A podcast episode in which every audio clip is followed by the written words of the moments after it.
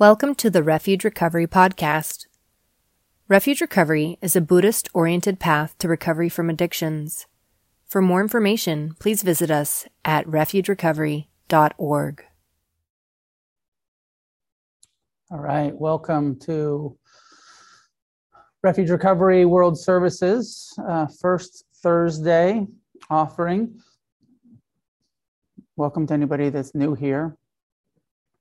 Um, I always like to begin by reminding everybody that this is not a refuge recovery meeting.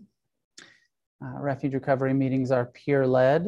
This is a World Services uh, offering, teacher led, where I will give some meditation instructions and some kind of a talk and we can have some q&a and we'll spend about an hour maybe a little bit more depending on where the conversation goes. And uh, welcome to everybody. Glad that you're here. And uh, i'm happy to be here with you. We'll start by meditating for 20 minutes or so. So find a way to sit that is upright relaxed. Take your meditation posture. And as you're ready, allowing your eyes to be closed.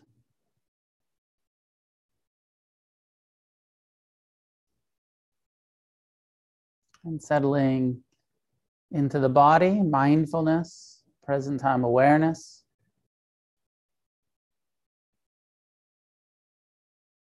Releasing any unnecessary tension in the face, shoulders, belly. Think about softening into the posture or relaxing into the upright seated posture.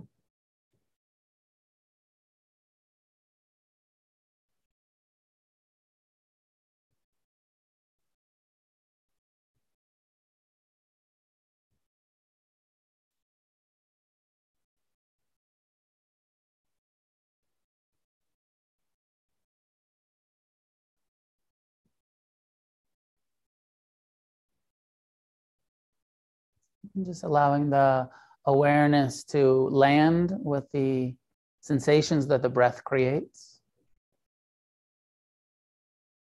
The other sense doors of hearing, seeing, smelling, tasting, and thinking receding to the background as we intentionally direct our attention, our awareness, our mindfulness to the breath.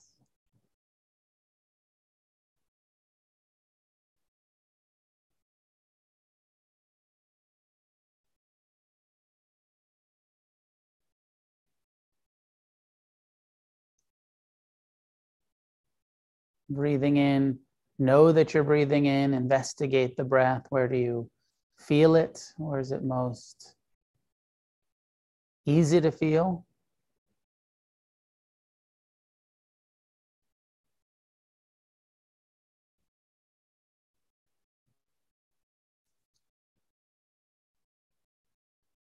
if you can just get a sense of knowing that you're breathing in and out as the primary object of awareness, do that. If you find it helpful to note in and out with each inhale and exhale, can use that technique.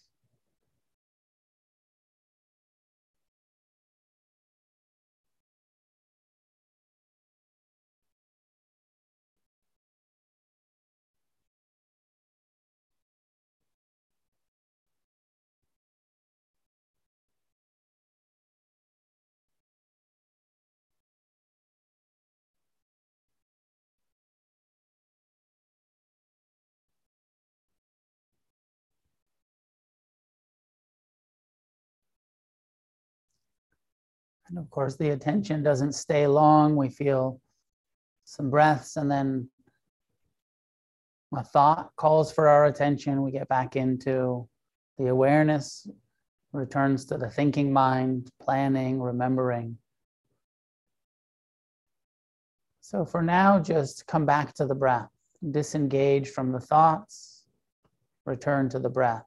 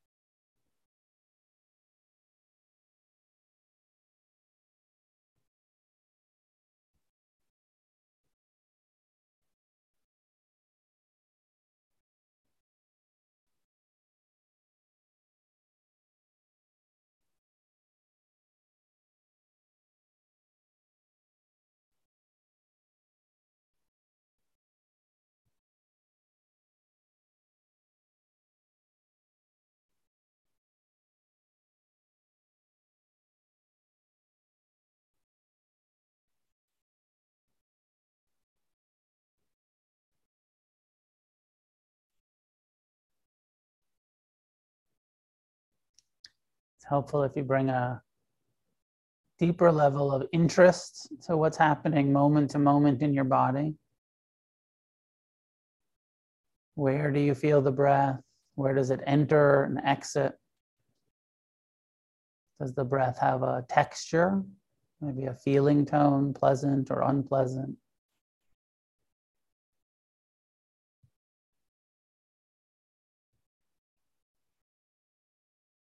Becoming aware of the beginning, middle, and end of each inhalation, the beginning, middle, and end of each exhale.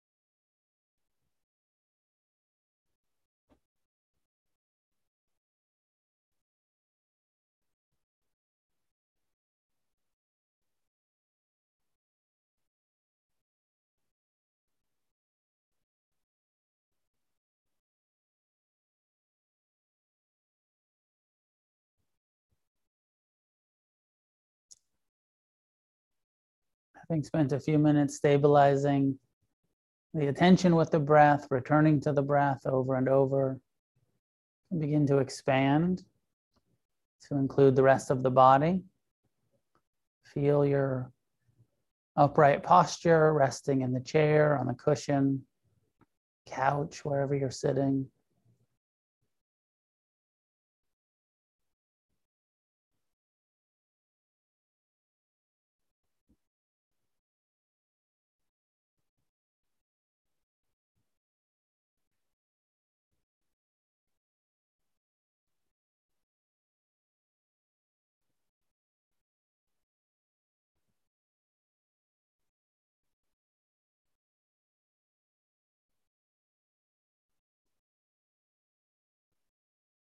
Opening to the investigation of the second foundation, the feeling tone, what is being perceived as pleasant or unpleasant or neutral in the body. Bring your attention to your hands. How do they feel resting in your lap or on your legs? Bring your attention to your feet.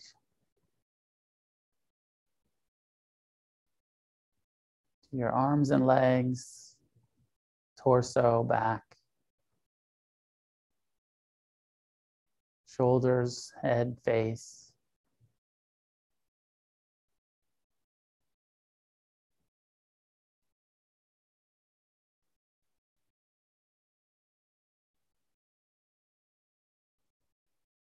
Investigating the impermanent nature of sensation, how each breath comes and goes, each sensation constantly changing.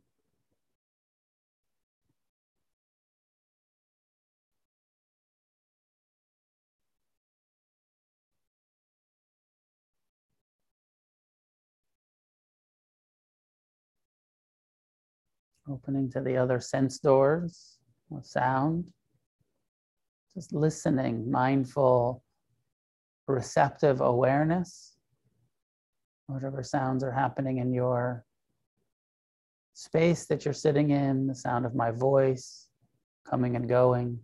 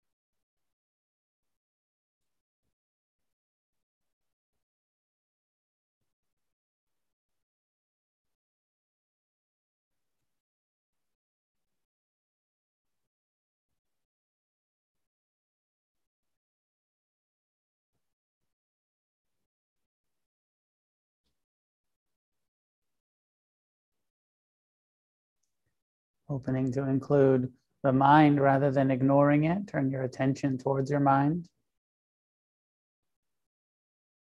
Third foundation, the quality of observing what thoughts are here, what moods, kind of attitude the mind has right now.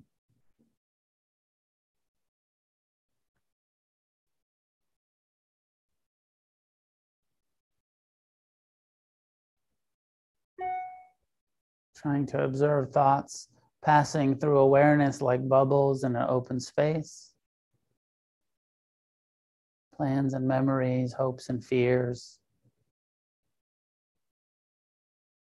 Some thoughts are pleasant, some are unpleasant. Some are neutral.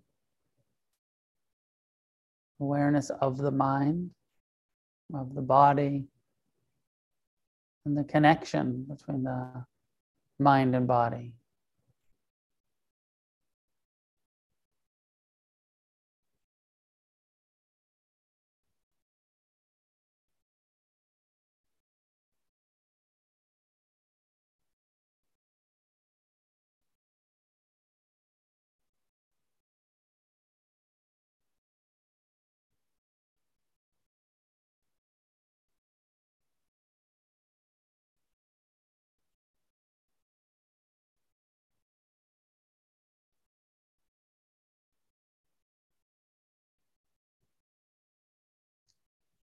Some fear or craving arrives and arises in the mind. You may notice that the body gets tight, the belly hardens, or the jaw clenches. See what happens when you soften your belly, you release your jaw. Sometimes it helps to relax the mind, to release the negative thoughts or feelings that are here, soften around them.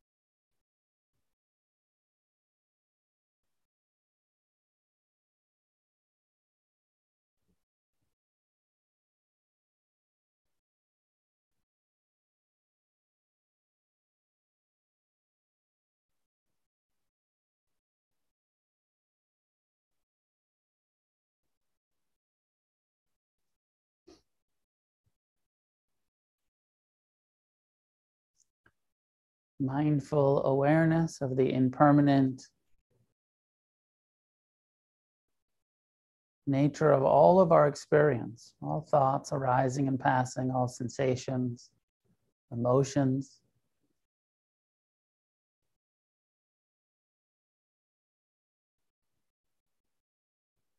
Awareness of how we tend to try to cling and get attached to the pleasant experiences that are impermanent and the suffering that comes from our attachment.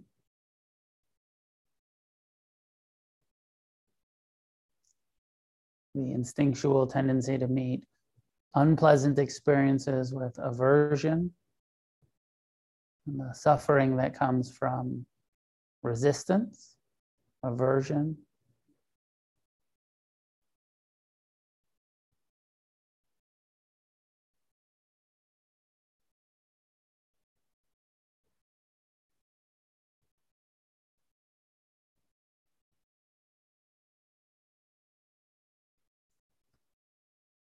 And I invite you to spend the last couple of minutes reflecting on gratitude, inclining the mind, the heart towards appreciation, gratitude. Let yourself think about what you're grateful for, what you appreciate about your life today, your recovery,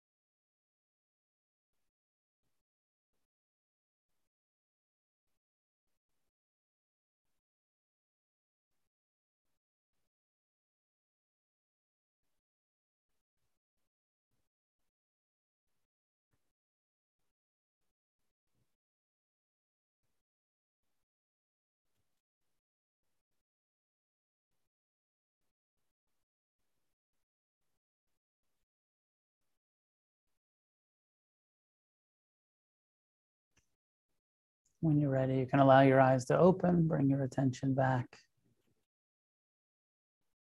to the space you're in, the screen, the Sangha, virtual Sangha here gathered.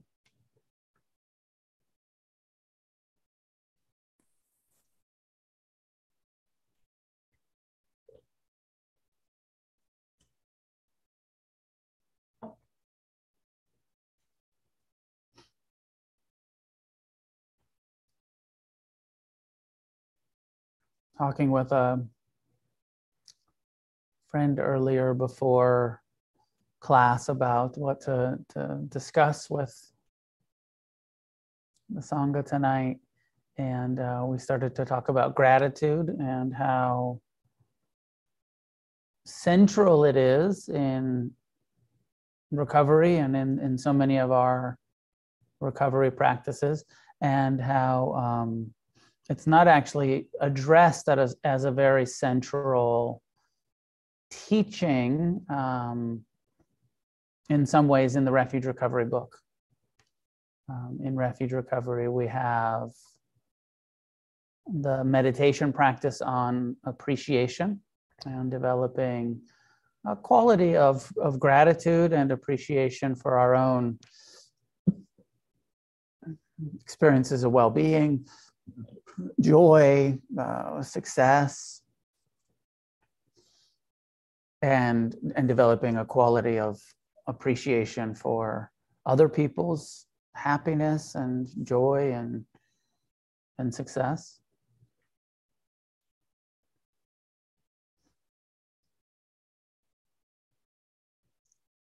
The Buddha uh, said that after his awakening, um, it was just a it was natural to him when when he was freed from greed and hatred and delusion. He said all that remained was this quality of um, empathizing and appreciating the happiness of others.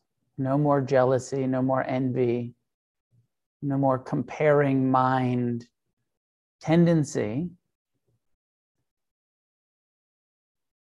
And that a sense of uh, gratitude and appreciation is the natural outcome of healing and recovering and awakening. That's my part of my sense is that uh, when we whatever suffering it is, the, the suffering of addiction that brings us to get involved with recovery and start our process of healing and recovering and establishing and maintaining abstinence and then doing the meditation that we're doing and the inventories that we do and the service that we engage in this whole process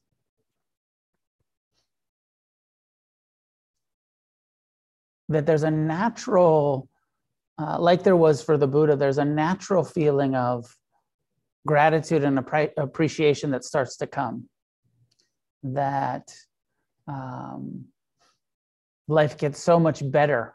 And in the beginning, you know, if there's anybody new here tonight or listening to this later on YouTube, when you're brand new to recovery, it doesn't feel like there's much to be grateful for most of the time. We're going to feel like, oh man, my life has come to this. but after some time in recovery, um, most people that are actually doing the work, not just abstinent, not just, but actually doing the meditative experience and do the service and, and engage with community and, and um, the Eightfold Path when you're really working it, really doing it. I think there's a natural sense of I'm so grateful for where my uh, life is going, for the skills of uh, compassion and non-attachment and um, kindness that are starting to uh, i'm starting to develop that are starting to be uncovered. And you know sometimes it's little things yeah you know like just being grateful for not having hangovers or being grateful for not um, being stuck in obsession You know, when you get to that place where you're no longer in the cravings and the obsessions and that misery of active addiction, and but you still remember it. Like I'm so grateful I don't live in that hell realm, that hungry ghost realm when uh, I was just obsessed all of the time with escaping and changing and manipulating the way that I feel. And at some point, hopefully, I don't know how many of you are there, but at some point you get to the place where like, just so grateful that I don't live there anymore, that I'm not in that constant suffering.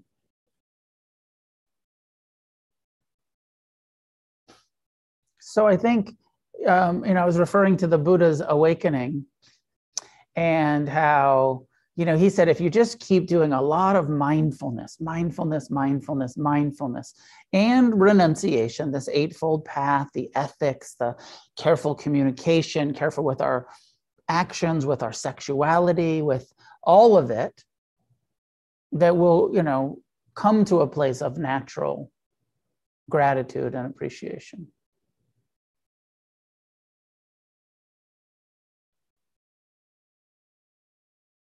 That does seem it seems true to me. It seems like you know we're on a path that will lead to if you if, if you keep going, it lead to a place of feeling quite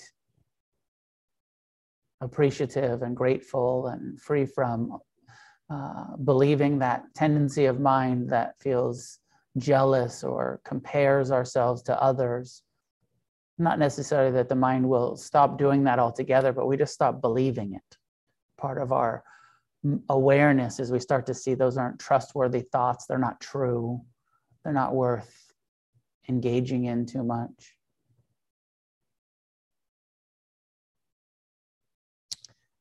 So that feels true and, and like a lot of what we're doing on this recovery path. This practicing of the buddha's dharma.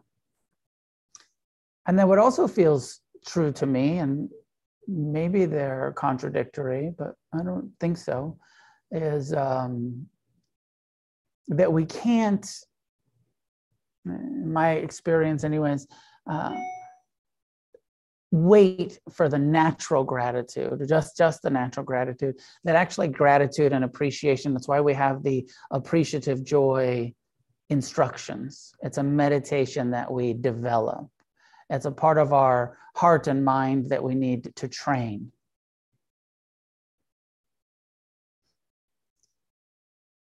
I think that one of the reasons why Buddhism starts by acknowledging the suffering, first noble truth, the suffering, the suffering of addiction, the suffering of, of existence with this human mind and heart and body,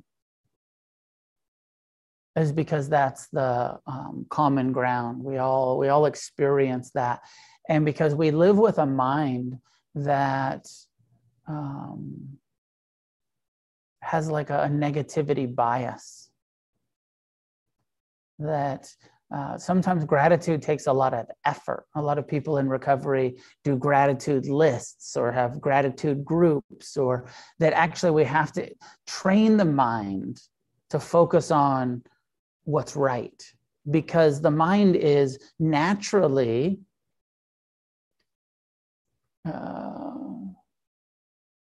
habituated to looking for threats to looking for what's not right for what's what i'm not grateful for for what i'm not happy about for what might be unpleasant or difficult or um, what's wrong rather than what's right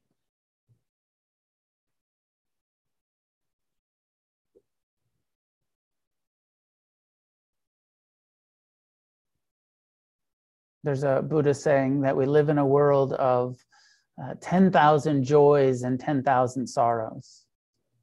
But if you look at your own mind, your own attitude, outlook, do you tend to focus on the sorrow or the joy?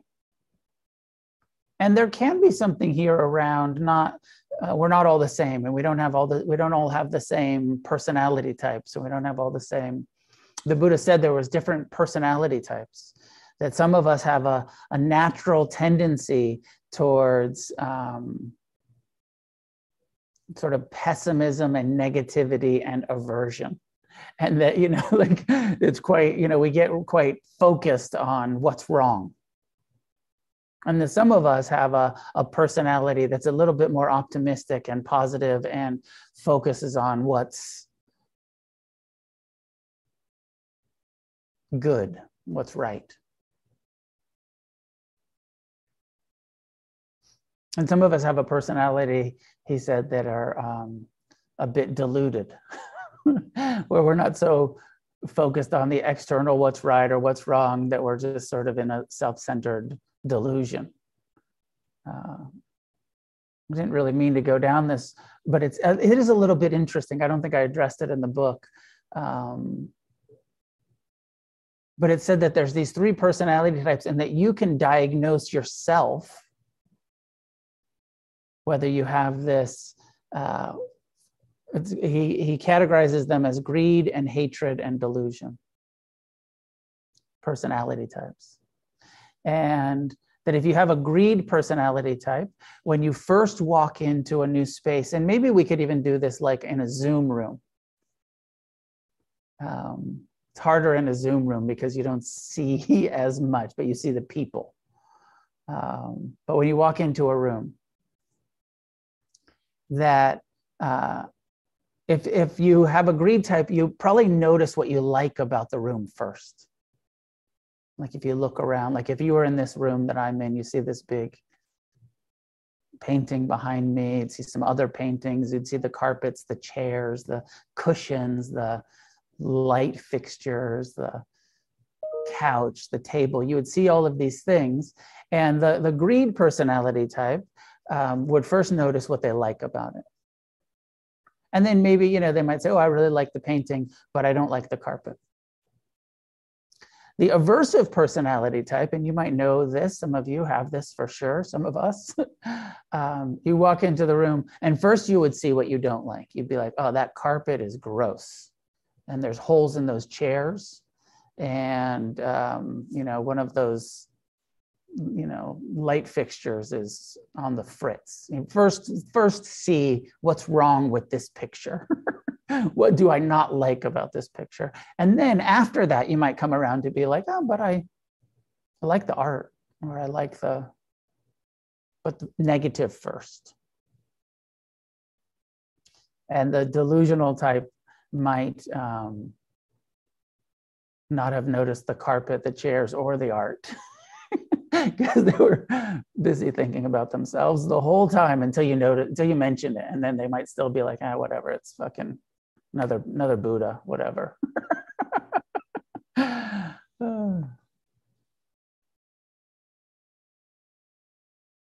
So depending on you know gratitude uh, might be a little bit easier for some of the personality types and might take more effort for others so this is one of the places where it can be quite interesting to have more insight on our personality tendencies and not take it so personally, but to say like, oh, it's kind of how my mind works. So my mind needs more balance. I need to um, practice more appreciation, more gratitude. I need to intentionally look at what's good because my mind's constantly reminding me what's not good what's not pleasant, what's not right about this world. And, you know, like if you turn on the news, the news is telling you what's wrong.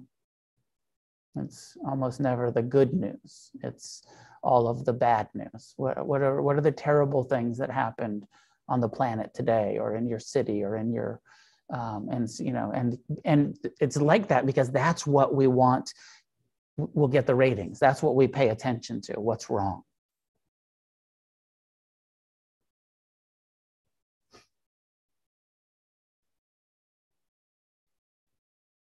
So I went on a little bit of a tangent there, but um, the importance of intentionally reflecting on what we are thankful for, what we appreciate about our own life, about our recovery, to balance um, the tendency to look at what we're suffering about and to also make the uh, bring the awareness of what am I not suffering about? What am I appreciating? Maybe the last thing I'll open to some conversation with y'all. Um, like all of Buddhism, we need to find a balance. The balance of acknowledging the suffering and the difficulty and the that we're experiencing and meeting that with as much acceptance and compassion, not ignoring the pain, and the balance of also looking at um, what's pleasant and what's good and what are we grateful for. And that if we have too much focus on just the suffering, becomes a bit overwhelming, maybe unbearable. And if we have too much focus on just the goodness and the gratitude, there's um, a level of denial and ignorance in thinking it's all good all of the time because actually we're ignoring all of the truth that there's quite a bit of suffering to be addressed so finding that balance of knowing that there's all of this joy to be experienced and all of this sorrow to be experienced.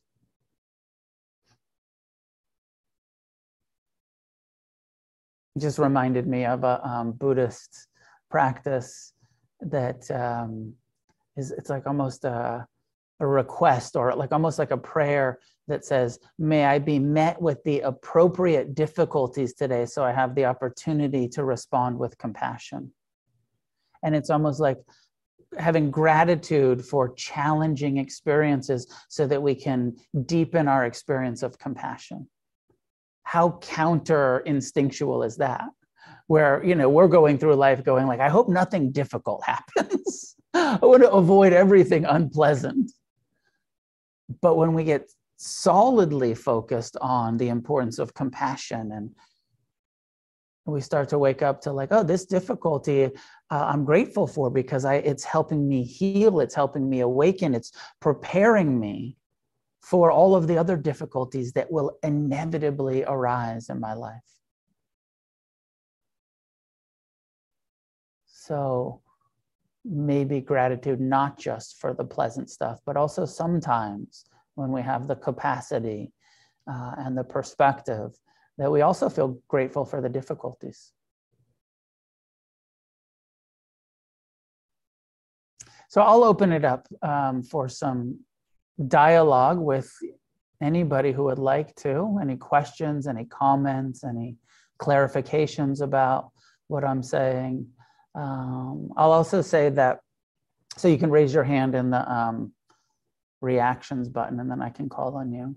Um, I see a couple hands going up, or one, one so far.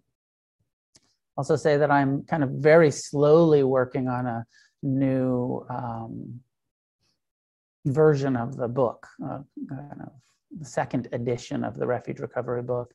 And uh, this is one of the things when I look at the first edition that I feel like was missing a little bit. Like it's, we talk a little bit about appreciation, I, I, you know, in the book, but that we could actually use a bigger section on on um, actual practical like gratitude lists and um, you know training the mind to to be grateful in this way. So, uh, Michael, go ahead and unmute yourself if it'll let you. Uh, yeah, thanks a lot, Noah. Um, Welcome.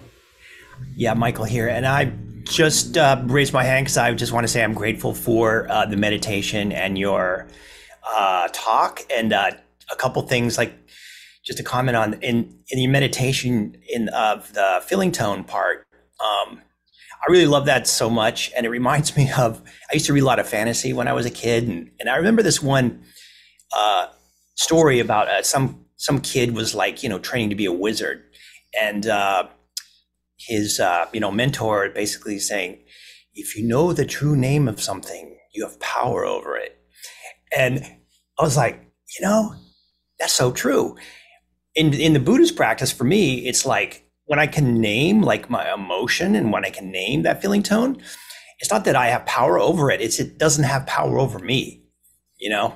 And I I just thought of that that wizard school thing, and and uh, that was pretty cool.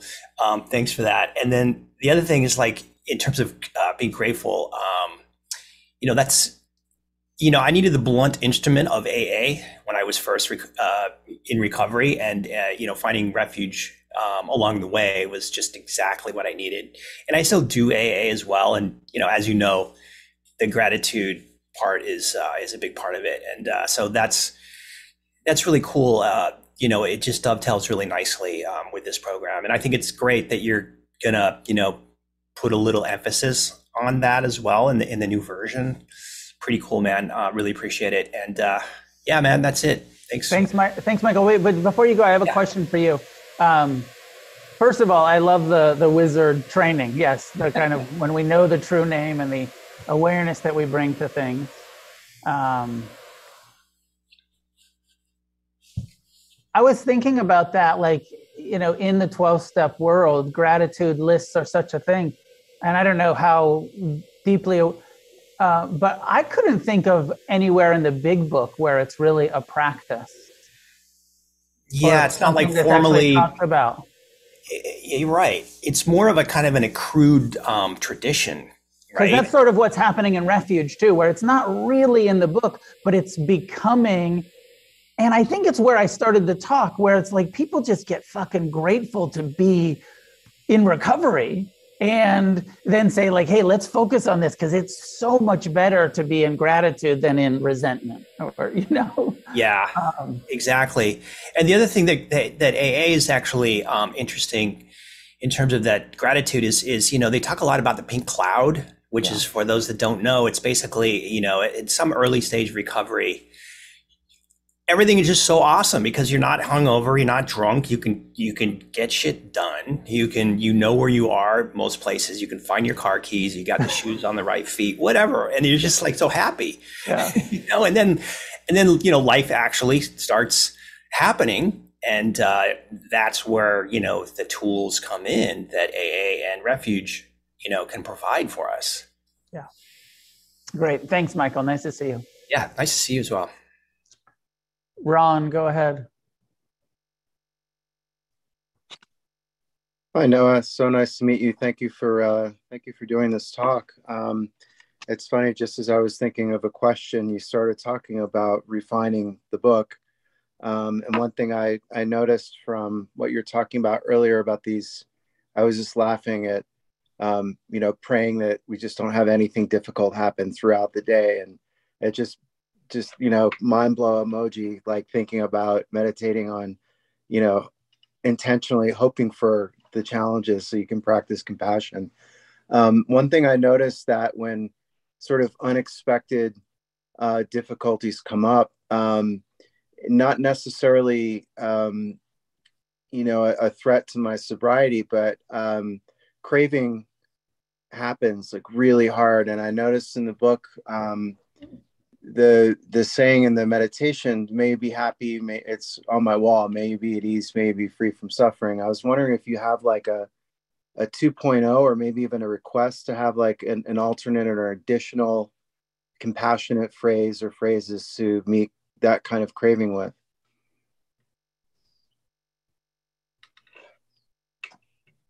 Yeah one of the other um i mean i yes, we can we can expand upon that. Um, I I could. There's lots of different things. One of the other phrases in that, you know, loving kindness meditation, uh, I believe it says something like, you know, or or say any other phrases that are meaningful to you that have this. Um, so I'm actually a big fan when I'm. It's so hard when you're trying to teach, every, you know, a whole bunch of people a technique. You have to do this sort of generalized technique. But it's important to also individualize it and uh, sometimes come up with your own phrases. What feels like a, a, a loving or a kind or a compassionate phrase to you? And then include that. Train your mind with what feels like a, a because you know sticking with these traditional phrases is good and i just stuck with the kind of traditional phrases because my, for my first many years of practice, I just said those over and over, even though I didn't mean them. and then I started to mean them and I started to feel it and felt like, okay, this is, um, this works. So it worked for me. I'm sure it'll work for, you know, it's worked for all of these Buddhists for all of these years. So we'll stick with these, this simple uh, way of saying it. but totally good to expand and get creative. And um, I could certainly come up with some alternatives for uh, guided meditations for the the next uh, edition of the book, and and I will. So we don't have to stick with um, we don't have to become fundamentalist or anything like that and be like, well, that's first edition, so we need to stick with it. Like, fuck that. Let's evolve as we as we go. Um, Ginny. Thank you so much for the teaching um, tonight. Um, I have a question, and that is Have you considered doing virtual retreats for those of us who can't travel, or would you come to Oregon? Those are my two questions. Yeah. Um, I'll answer the second one first, uh, which is I'd be happy to do a refuge recovery retreat in Oregon or somewhere uh, in the Pacific Northwest. And I have actually for many years taught retreats in Oregon and Washington. Um, Post pandemic, I just haven't uh, had the inv- invitations or infrastructure um, to you know to do it. But I'm I'm happy to come back up that way and do some retreats. And then um, I just wanted to express um, deep gratitude for um, for the practice. I've been sober, completely sober for five months, um, and it's changed my mind. And um, I went back down south for my daughter's um, college graduation, and I did forgiveness meditations every day because there's always a chance that my mother would go off on me, and you know, when she did, um, I asked for her forgiveness and she said, absolutely not. And um, it was like a switch. And that voice in my head for my whole life that was, what's wrong with you? Not even your mother loves you, turned into compassion of what could have happened to my mother to make her this angry. And um, I just got up and I left. Um, which it was great to be sober, right? Because I could drive away. Um, but um, the forgiveness, you know, as as she sat there and told me all the terrible things that I am, um, I just kept, you know, repeating, any way I have harmed her through my thoughts, words, and actions, I, I forgive her. Um, and I would not have been able, but just that compassion helped me um, to quiet that voice, and I haven't heard that voice since. Um, I text her occasionally, but um, I'm 50 years old, and it's time to stop being called stupid and ugly and a whore. And so I'm so appreciative of the practice yeah, and of the community. Yeah, thank you so much. And um, that's a, you know what a beautiful sort of testimonial to like this shit works when we apply it and we train our mind and then we can navigate those really difficult unavoidable you know interactions with uh with our family or whoever so thanks Jim. And my sangha really has um has supported me um and i'm very grateful for the sangha yeah. and then i still want to ask about virtual retreats thank you um I two things. Um, I don't really like this teaching, like being just in front of a. Uh, so my, my, own sort of bias is I don't I don't love just kind of sitting in front of a computer and talking to the squares, the spiritual Zoom squares of your all faces. Um, so my own kind of preferences. And then when it comes to retreat, part of what happens on retreat is all of us being together and following a schedule together. Um, there's a there's a big sangha part of retreat that um, you you know we get it in the meetings. You know, spending an hour together and talking to each other, and uh, it works. You know, Zoom Zoom works for for meetings. But for a retreat, when you're in silence, noble silence, there's so, you know it can work a little bit of like at least i see there's other people here showing up and meditating but i'm at home. I have all the distractions of home. I have all the responsibilities of home or or whatever. Um, my sense is that it doesn't work that well to do virtual retreats. Um, you can't reproduce the retreat experience of being with a whole bunch of other people on a schedule in noble silence uh, on the computer. It's a it's an in-person experience. Um, I should probably let go of that and um, do an online refuge recovery retreat and know that although it's not the same, it'd still be beneficial. I, I know that it would still be beneficial to people, um, but it's not quite, it wouldn't be quite as good. And, um, you know, to really do it, people would have to say, okay, I'm going to, um, you know, be at home and I'm going to do this retreat and I'm going to completely turn my phone off and not look at my email and never turn the television on and be in silence at home. And it's fucking hard. Way easier to leave home and go somewhere else to do that level of renunciation. It's like, um, you know, you're around all of the stuff that you want to engage with to distract you uh, when you're at home. So I'll consider it.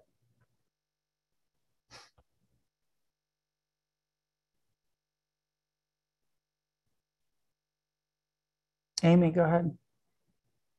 In the um, beginning of the pandemic, um, you did a day long, and I thought that was useful. And we were silent, yeah. like yeah, but something like that. That's all. I did. But I agree with everything else you said. The the whole experience can't be replicated on the computer. Yeah.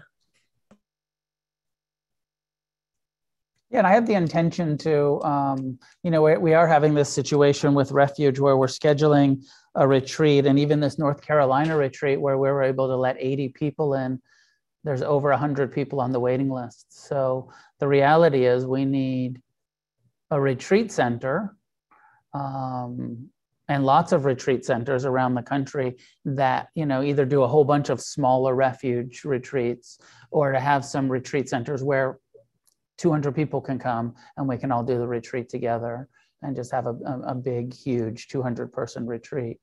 Um, so this year's retreat schedule is finished for me, but next year for 23, um, I will do my best to get a whole bunch of refuge retreats on the schedule and in various places, the Pacific Northwest and the East Coast and maybe even the South. Who knows? We'll, we'll try not to do them all in California.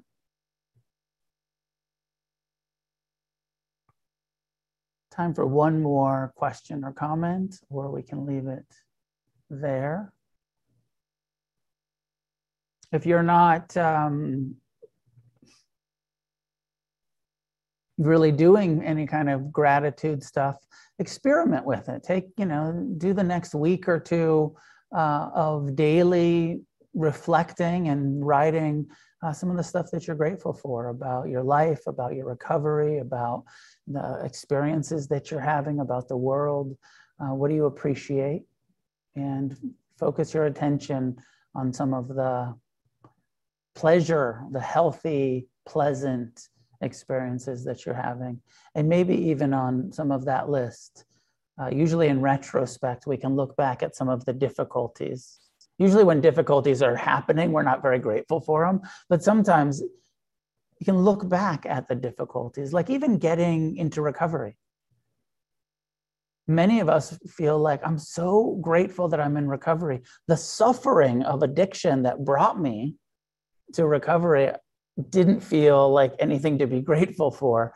But now that I'm on this path and I have a practice and I have a community and I'm doing this, I'm so grateful that I was an addict and now get to have this experience of healing and recovery. So sometimes, uh, you know, even the difficulties make our gratitude list. Um, there is, uh, so we'll leave it there for tonight. Um, Michelle has posted a link to the donation page. Uh, Refuge Recovery is a World Services is a nonprofit. Um, any donations that you give to Refuge Recovery are not coming to me. This will all just go to the to support the organization. Um, I do this um, just out of my service, and I, I, just show up here to to support the community in whatever way that I can. And uh, thank you for your generosity. And please do click the link and, and make a donation uh, if you can. It's believed that there's a merit that comes from our joining together and practicing the Buddha Dharma and discussing the teachings. May we gather this merit and share it outward in all directions with all living beings. May each one of us heal, recover, awaken, and together may we create a positive change on this planet. Thanks for tuning in. Good to see everybody and uh, see you uh, next month. I hope a bunch of you, I'll see you next week at the conference. Uh, if you haven't registered for the conference yet, you still can. And it's next weekend, Friday, Saturday, Sunday in Big Bear, Southern California, residential. Um, but if you have the, I guess, financial ability and freedom of time and schedule, join us for this uh, eighth annual Refuge Recovery Conference. That's a camp out this year, and it should be awesome. So I hope to see a bunch of you down here. And Refuge Recovery is freely offered. If you'd like to make a donation to support us, you may do so by following the link in the episode notes. We appreciate your generosity.